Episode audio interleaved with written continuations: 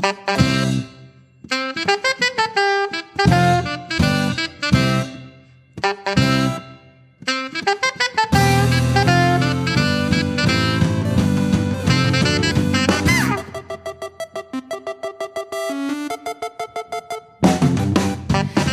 Y es que sí, Animal Crossing es importante, pero más importante, si hablamos precisamente de Nintendo, es tener con nosotros a Nacho Bartolomé como cada mes del canal de YouTube Nintendatos, que siempre nos acerca las mejores curiosidades, datos, anécdotas, todo relacionado con esos juegos que, que tanto disfrutamos. Así que voy a darle la bienvenida Nacho, ¿qué tal? Hola, me acabas de decir que es más importante que Animal Crossing en, conjunto. Yo creo que millones de personas no van a estar de acuerdo, pero. es que sabes, bueno. ¿sabes qué pasa, Nacho? Que llevamos como dos o tres semanas que en la sección esta de la que estamos jugando, yo tengo apuntado Animal Crossing con esto de la actualización 2.0, el DLC que lo estoy quemando, y siempre por falta de tiempo no lo puedo hacer. Entonces hoy he dicho, mira, creo que es más importante que te pases tú por aquí a que yo hable del Animal Crossing. Bueno, mm, yo voy a traer lo de siempre. Eh, curiosidades de Animal Crossing también hemos traído alguna vez al podcast, así que os remito a ella si queréis un poquito de Animal Crossing. Pero vamos a cambiar completamente de, tipo de juego y vamos a traer Mario Kart. Fíjate, Mario Kart, pero no cualquier Mario Kart, porque eh, vamos a irnos mucho tiempo atrás, vamos a remontarnos al Mario Kart 64, pero que sigue siendo actualidad a día de hoy por, por Switch Online, ¿no? Tú tienes el servicio, ¿qué tal? Eh, bueno, el, servicio de Nintendo Switch Online mm, podría decir que me está permitiendo rejugar a los juegos. Eh, he pagado, bueno, son 40 euros al año y y básicamente la experiencia que me está dando sí que es eh, pues similar a la que yo recordaba. Es decir, eh, en los primeros días sobre todo eh, había muchísima crítica muy feroz de que, pues, que eran injugables algunos juegos, que, que, había mucho input lag, que no iba bien, que técnicamente pues, no se veía como en la consola original. Yo en mi caso, aunque sí que hay cosas que se ven diferentes, pues yo no he notado, por ejemplo, que juegue al Mario Kart y que no responda igual de bien el mando, o que note que, no me responden bien los personajes en el Zelda Ocarina. Es mi, percepción personal, es que más o menos estoy eh, reviviendo pues, eh, las sensaciones de cómo yo lo recordaba en Nintendo 64, que supongo que era la intención. Pues eso es, es importante, porque es verdad que mm, desde fuera al final uno se, se fía de las opiniones que ve.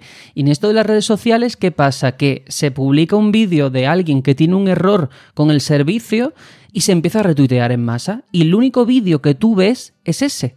Y claro, mm. tú empiezas a pensar, a ver si es que es un error general y todo el mundo lo tiene. Entonces, bueno, que tú hayas probado el servicio y digas que en tu caso particular no has tenido esos problemas, que no sé, en el tema del online, porque claro, son juegos de Nintendo 64 que creo que en este caso, por ejemplo, Mario Kart eh, tiene funcionalidades en línea, ¿no?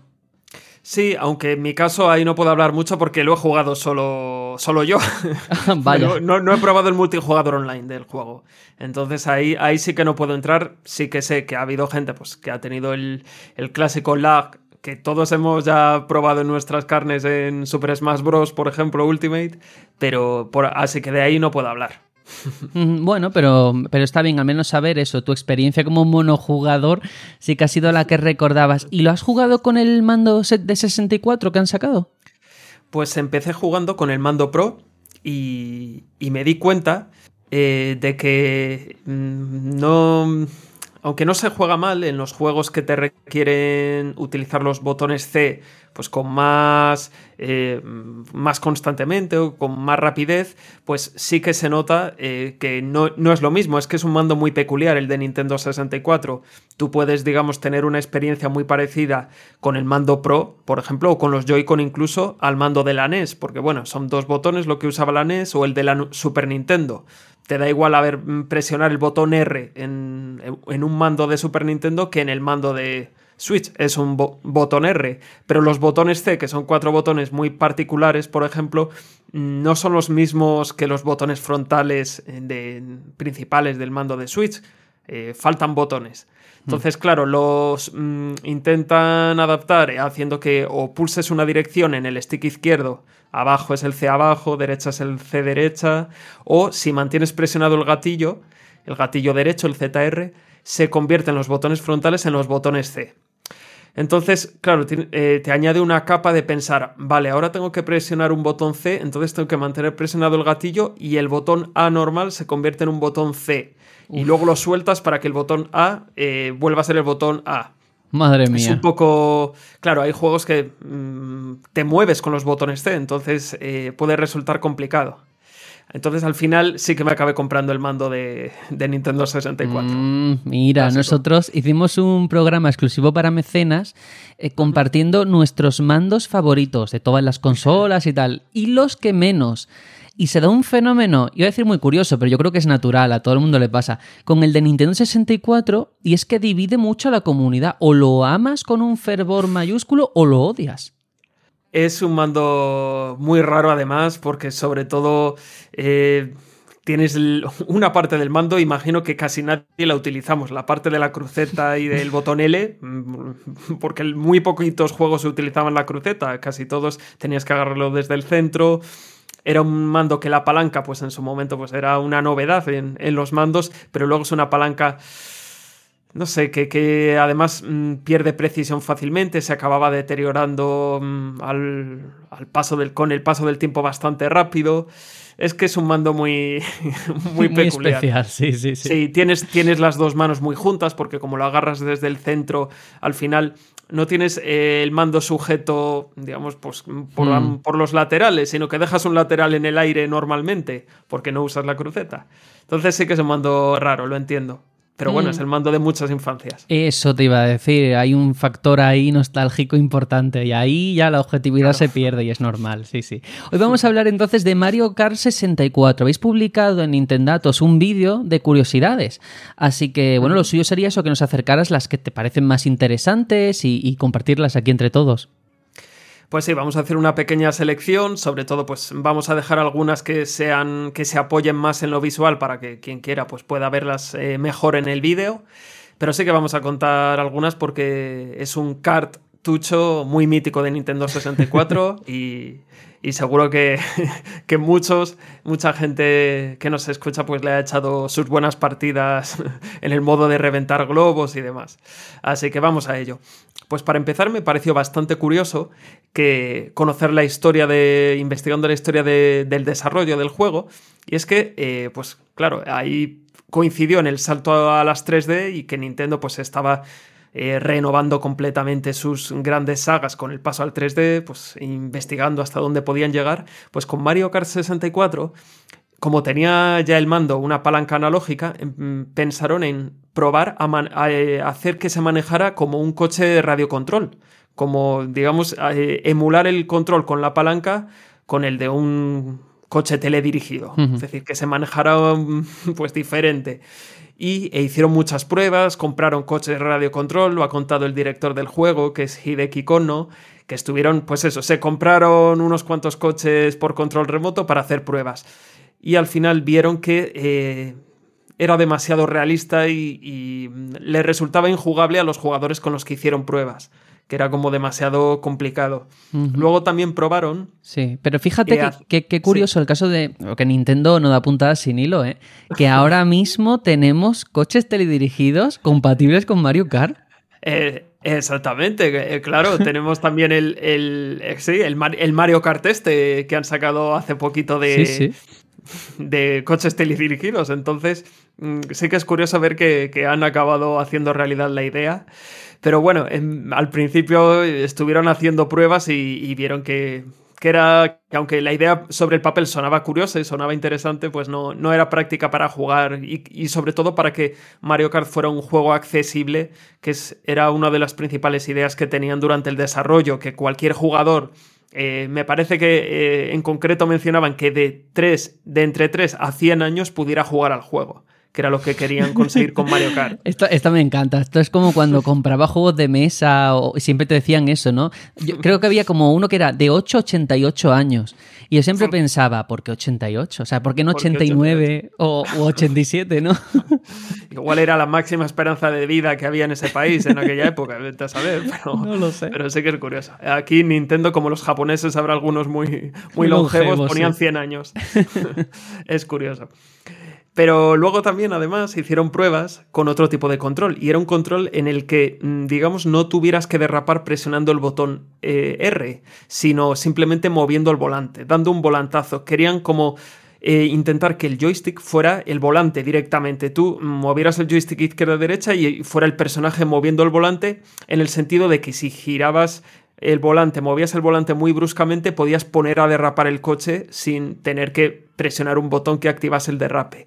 También hicieron pruebas con eso, pero vieron que, pues eso, que resultaba complicado y que al final, pues, pues aunque fuera un poquito menos realista, mm, introdujeron un botón más, que era el botón R, y ese botón no solo te hacía derrapar, sino que te hacía saltar. Ya directamente el, el kart daba un brinco, como, como Mario que siempre está saltando, pues en un kart también puede saltar. Y hoy en día se ha convertido en la mecánica mm, fundamental, sobre todo cuando juegas online, competitivo con mm. muchas comillas con este tipo de juego, ¿no? Pero es verdad que quien domina el derrape tiene todas las de ganar.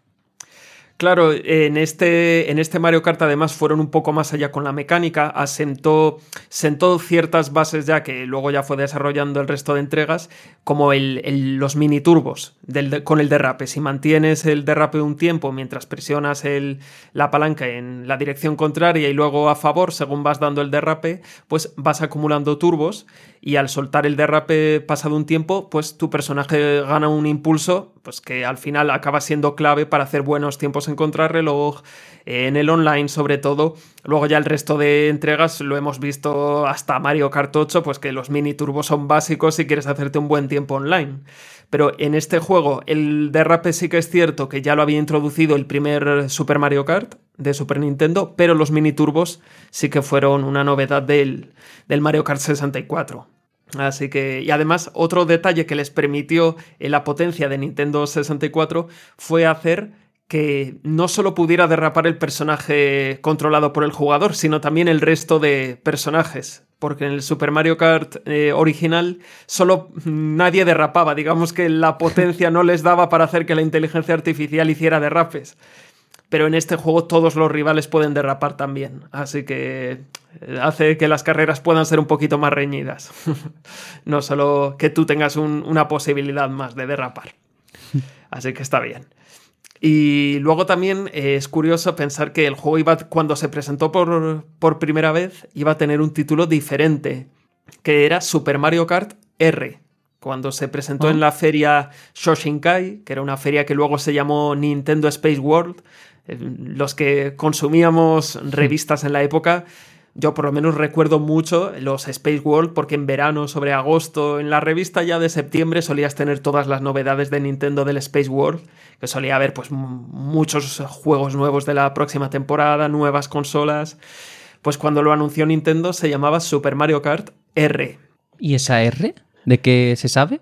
Esa R eh, he leído en muchos sitios que venía de Rendered, como de renderizado, pero mm, en mi caso no lo pude contrastar, no me encontré ninguna declaración oficial que mm, hiciera referencia a eso, así que no, no, incluí en el vídeo no incluí en el vídeo el significado, pero bueno, sí que es cierto que en el primer tráiler ahí aparece como Super Mario Kart R. Sí, sí, y al final, pues fíjate, no todos los juegos mm, característicos de Nintendo en Nintendo 64 se quedaron con el subtítulo ese del 64, que hombre, es muy ilustrativo. Habrá quien diga, bueno, pero yo me perdí las 63 entregas anteriores. pero no. Exactamente, era como, como cuando en Nintendo DS todo tenía DS en el título y los subtítulos hacían el juego de palabras con DS. Pues sí, al final era un, era un poco raro. Si, hubiera un Final Fantasy 64 en aquella época, sí que, sí que iba a descolocar bastante. Si ya había lío entre que el 6 en América era el 3, imagínate 64. Nada, por eso ya Square Enix, Square en ese momento dijo, no, no, solo para PlayStation, dejémonos de 64 y ya está. y luego también es curioso que en esa primera versión que se presentó en el Space World, eh, había un personaje, se veía un personaje que no está en el juego final, que es el Magikupa. Probablemente fuera Kamek, el, brujo de, de Yoshi's Island, por ejemplo, que le hemos visto allí como uno de los villanos principales, y aparecía en esos vídeos, pero luego no está en el juego final. De hecho, en el juego final aparece sustituido por Donkey Kong. Así que mm. yo no me quejo, bueno, me gusta mucho Donkey Kong, es mi conductor eh, de referencia, pero bueno, tampoco sobraba Kamek. Pues no. como jugador. Y también aparecía en esos primeros vídeos eh, la pluma como uno de los objetos disponibles. La pluma de Super Mario World, que ya estaba en el Super Mario Kart original y permitía saltar, pues aparecía en esos primeros vídeos promocionales e imágenes. De hecho, en la caja de Nintendo 64, por detrás de la caja, se promociona Mario Kart 64 y en la foto aparece la pluma, que es un... que no mm. se puede usar en el juego. Así que es curioso porque la descartaron finalmente. Y de hecho no apareció otra vez la pluma en Mario Kart hasta el Mario Kart 8 Deluxe. Así que tuvo muchas entregas sin aparecer. Y luego también eh, me ha llamado la atención, bueno, es, el primer Mario Kart en el que, el primer juego de Mario en el que aparece el nuevo diseño de Donkey Kong creado por Rare para Donkey Kong Country. Eh, digamos que hasta entonces no, había coincidido o coincidido que aparecía el, rediseño radical que le hizo Rare para, para Donkey Kong Country y de hecho en los créditos del juego pone que el diseño de Donkey Kong es cortesía de Rare. o sea que fue una, una, carta de presentación, ¿no? A través de este Mario Kart 64. Sí, claro, eh, además, eh, bueno, de hecho es, curioso que, los personajes del juego, esto no lo decimos en el vídeo, eh, no, no, están, no están modelados en 3D, sino que son sprites, aunque sea un juego en tres dimensiones, no, son sprites que, digamos, mm, hacen, dan la impresión de que, pues, que el personaje es tridimensional, pero si lo ves de lado, aunque esto no lo ves desde el propio juego, si lo ves mm, de lado, eh, moviendo la cámara, modificando la cámara, se, ve que son sprites planos, simplemente pues que, rotan o, Nintendo juega hmm. con, con, cómo están hechos para que parezca pues, pues son personajes Los trucos de, la época, sí, sí, sí. Claro, se nota sobre todo si lo comparas con Diddy Kong Racing, que ese sí que tenía todos los personajes en 3D modelados. Y este, este Mario Kart no. A veces, de hecho, cuando se ve la cámara en una repetición, en las carreras, que se ve el personaje de frente, eh, se ve como muy pixelado, se ven los personajes bastante mal, de hecho. No, no encaja con, con, pues, con el modelado que tenía Mario mismamente en Super Mario 64. Así que es, es curioso. Y luego también es, es interesante ver eh, cómo fue introduciendo Mario Kart 64 pues detallitos como la turbosalida que se ha instalado en, el resto de entregas. Por ejemplo, eh, si presionas el botón de acelerar justo antes de que se encienda la luz azul del semáforo, que es la tercera, sales con turbo. De hecho, con un turbo bastante. Que además es como una decisión de diseño que parece a priori muy tonta, pero está muy bien integrado y es como un minijuego que ya desde el comienzo de la carrera eh, va a ser importante el, cómo empezar, sí, sí. Sí, tienes que empezar pues como, un juego de ritmo, eh, presionando en el botón, el botón en el momento concreto y, pues, pues empiezas con mucha ventaja, con lo cual es interesante. Sí, eh, está muy bien que haya ese tipo de mecánicas, pequeñas mecánicas en todos lados. Por ejemplo, otra que es, que es curiosa es la de eh, tras pisar un plátano, que nos ha pasado a todos, por lo menos en Mario Kart, en la vida yo creo que no. Es más difícil. pues eh, puedes recuperarte. Es, la verdad es que para, lo fácil que es este truco es poco conocido. Eh, en Mario Kart empieza a resbalar y a dar trompos el, el kart si pisas un plátano, pero si pulsas justo el freno en cuanto pisas el plátano, te salvas de ah. perder el control aparece como el personaje silbando, le aparece una nota musical encima de, la cabeza y se libra del, de resbalar. Con lo cual, si os tiran un plátano en el Mario Kart, apuntaoslo ahora para el online en el Switch Online. Sí, sí. Frenad directamente. Lo normal es que os libréis de perder el control. Habréis frenado un poquito, pero bueno, ahorras tiempo. Así que también viene bien. Y luego, bueno, hay muchos atajos que los mencionamos en el vídeo, pero bueno, como es, es difícil visualizarlos sin explicarlos sin visualizarlos, lo vamos a dejar mejor para, para, que lo veáis en el vídeo. Otro detalle que me parece bastante interesante es uno de los niveles que para mí son más emblemáticos, que es el de Frap Snowland, que es un nivel de nieve que tiene como una zona en la que pasas por una carretera rodeada eh, por unas paredes de hielo a los lados de nieve, que es, como muy mítico, uno de los dos niveles de nieve del juego, pues ese nivel de Frappe Snowland eh, tiene toda la pinta de que está basado en, una zona de Japón, en el corredor de nieve de Murodo, de la ruta alpina de Tateyama Kurobe, que además no está muy lejos de, de la sede de Nintendo, y y es que es clavado, es una zona así como muy peculiar en, en el que la carretera pasa entre dos altas paredes de nieve que están como eh, picadas para que pueda pasar la carretera por ahí. Y, hay una zona en el juego pues que es exactamente igual. Qué guay, a mí me encanta cuando se inspiran en, su propio entorno y esto pasa, hombre, más hoy en día que todo tiene al fotorrealismo.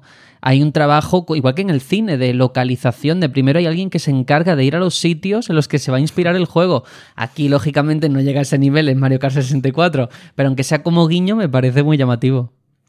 Sí, puede ser que fuera el lugar de vacaciones de Navidad de un desarrollador que luego cuando le tocó volver a diseñarlo dice, mira, ya se me ha ocurrido la idea. Pero bueno, eh, la verdad es que es curioso verlo y, cuando veáis en el vídeo la comparativa os daréis cuenta de que tiene toda la pinta. No lo han confirmado oficialmente, pero, pero para mí me parece bastante obvio.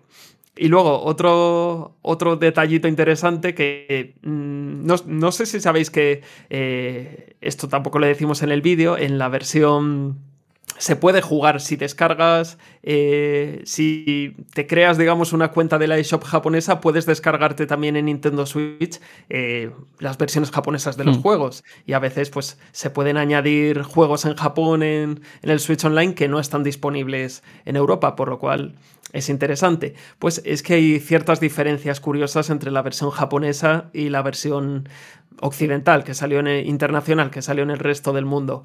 Y una de las más llamativas son las vallas publicitarias del borde de la pista de Mario Kart 64, que en Japón, en la versión original para Nintendo 64, pues había, eh, estaban basadas las vallas en parodias de marcas reales eh, habituales en las competiciones automovilísticas. Por ejemplo, había una que es Marioro, que era una referencia a la marca de tabaco de cigarrillos Malboro. Sí, sí. Marioro en las vallas. Estoy viendo además la imagen que, habéis puesto y es verdad, ¿es? Porque no, es coincidencia, es que es igual. no, no, es igual. Es igual, sí, sí. De hecho, es, una de muchas, porque hay Luigi, que es parodia de la petrolera Ajip, Además es que los colores coinciden. Yoshi One, que hace referencia a la empresa de aceite de motor Mobile One. Luego Koopa Air, que imita Goodyear. Hay varias así. Entonces, y además con los mismos colores. Pero ¿qué pasa? Que cuando salió el juego en Occidente, eh, Nintendo cambió todas esas mm, referencias evidentes a, marcas reales por otras que eran simplemente pues inventadas. Mario Star en vez de Mario Oro pasó a ser Mario mm. Star y, ni siquiera ya se parecía el color ni la tipografía que la original sí. Bueno, pues lo curioso es que hicimos la prueba y en Switch Online para grabarlo eh, probamos la versión japonesa y está cambiado. Es decir, eh, Marioro ya no está en la versión japonesa de Switch Online. Han hecho el cambio para hacer desaparecer esto de, de Marioro y de Aji. Claro, habría algún tema legal, imagino, de por medio. No lo sé. ¿No? O no lo sé, o no, querría siquiera que se reconocieran. Bueno, pues eh, me parecen curiosidades muy interesantes. Por supuesto, le recomendamos a todo el mundo que vea el vídeo completo, porque todo esto además se puede ver en movimiento y más en un juego que es de carreras. Y bueno, por ir acabando, sí que tengo que decir que aparte de los vídeos que estáis publicando, acabáis de sacar uno de Sonic Adventures 2, también estáis en Twitch. Em, no sé si tenéis algún horario fijo para que la gente os pueda ver, porque es verdad que a veces me sale en el móvil, pero no sé si, si lo tenéis programado o cuando podéis. Un poco cuando podemos, pero por la tarde, más o menos entre las seis y media de la tarde, hora española de, la península, y seis, seis y media, siete de la tarde. No todos los días, pero bueno, si, si la gente nos sigue, pues puede ver, eh, los avisos. Perfecto, porque además le dais un poquito a todo, ¿no? No sé si ahora estás tú con Pokémon o, o no te ha dado la fiebre Pokémon. Sí, lo hemos probado, el, nuevo, el, diamante brillante. Ese diamante brillante, vaya nombre. bueno, pues nada, Nacho, que ha sido un placer tenerte aquí como cada mes y que estaremos muy pendientes de, de Nintendatos a cada vídeo que publicáis. Que además yo espero y deseo que antes de acabar el año lleguéis a la cifra redonda de los 200.000, ¿eh? Yo os veo capaces. Mm, yo lo veo difícil, yo lo veo difícil, pero bueno, yo soy, yo he decidido que, vamos, tengo claro que, es un poco ambicioso, pero bueno, sería bonito, la verdad. Mm, si llega pues bien y si no. A suscribirse todos. Eso es, cuando toque. Pues nada, un placer, nosotros lo dejamos aquí.